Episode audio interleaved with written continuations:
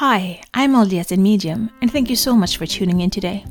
I want to try to bring religion and spirituality closer together, and this is what this pod is all about. I will talk about my own thoughts and feelings as I am both LDS and have spiritual gifts, something that I've had my whole life, but I always thought that it was hard to combine these gifts with my religion. This has torn me into two directions, and I have talked to many people who feel the same way.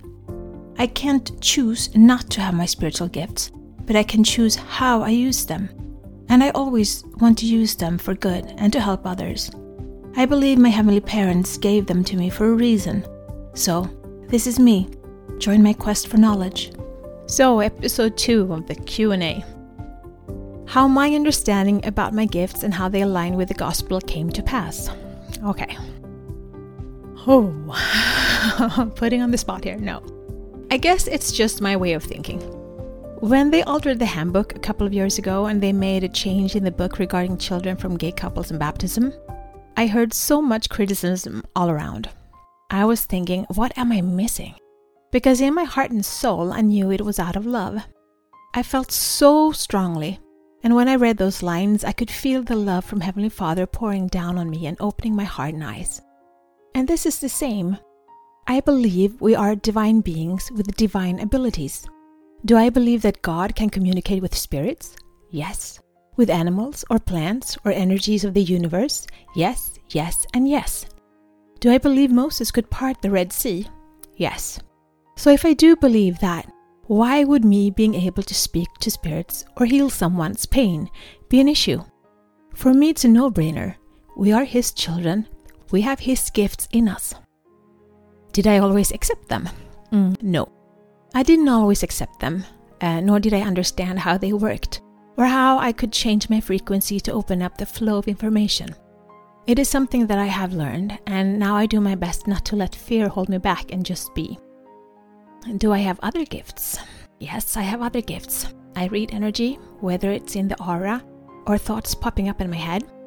I can feel close one's sadness. I can feel animal energies or plants. I can play with energy of unicorns and dragons. I know, I'm losing half of you here.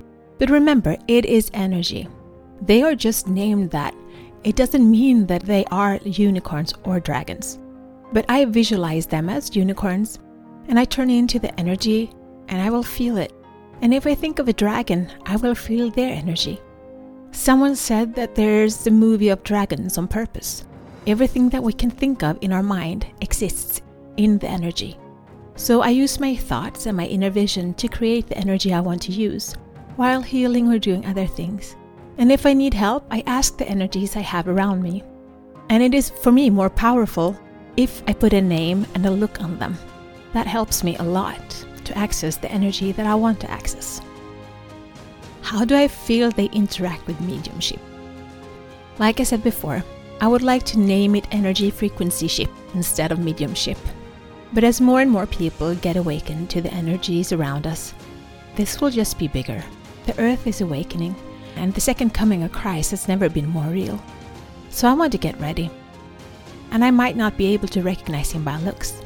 I need to be ready to recognize him as an energy being, like the priestess Hannah in the Bible that knew that the Son of God had entered the temple.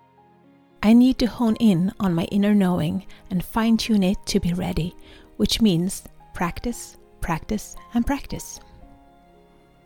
Do I feel like we can grow a gift, or are we just given what we are given?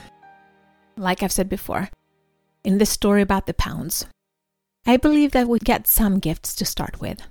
We can either hide them away and they will wither away, just like our testimony, if we hide it.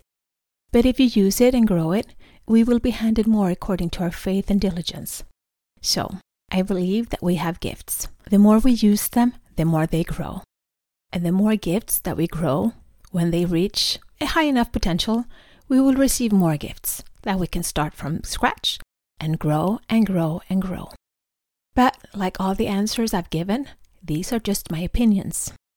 Well, I hope you got something out of this Q&A.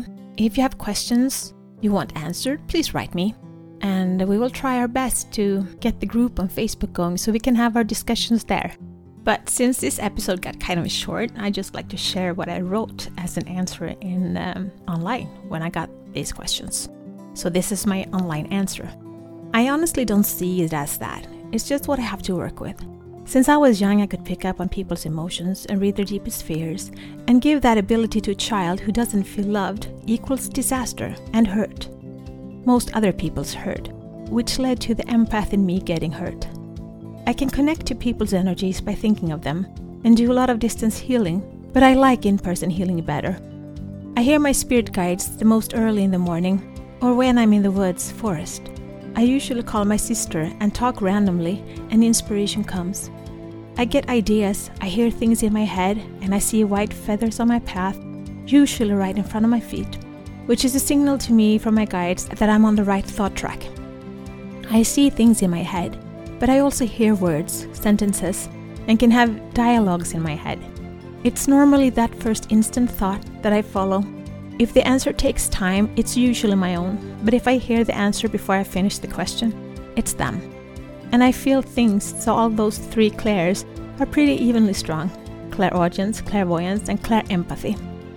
I'm working on my claircognizance, my inner knowing, my intuition or gut feeling.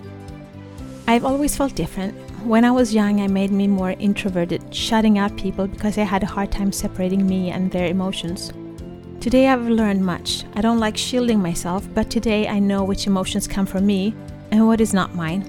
And I use a lot of crystals clear quartz, amethysts, rose quartz. I have crystals everywhere and a grid to protect my home. I told the story about when I really got a testimony of my Heavenly Father, and since that moment, I've been totally committed to the church. And so, with this longing inside of me towards things that you never talk about openly, like mediums, seeing spirits, reading cards, talking to animals or plants.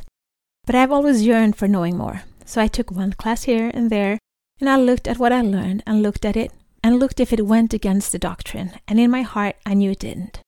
But I've taken one step, looking at it, looking at how it would fit in. If I can't make it fit, I put it in the I will know in the next life pile.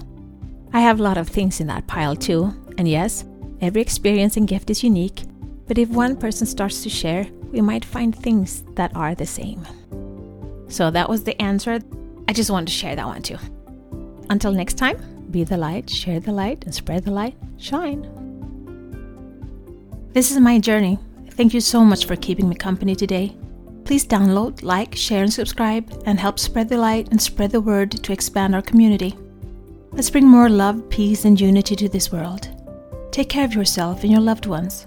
Always be grateful, kind, and loving. Be brave and remember to step out of your comfort zone and smile. If you support us on Patreon, you will get access to our meditations and extra materials so you can download them as MP3. Also, we now have a Facebook group which you can access from our Facebook community. Please answer the questions as you apply to participate. It will be a safe haven where we can keep discussing religion and spirituality, our spiritual gifts, and self development. Remember, one person can make a difference, but together we can change the world.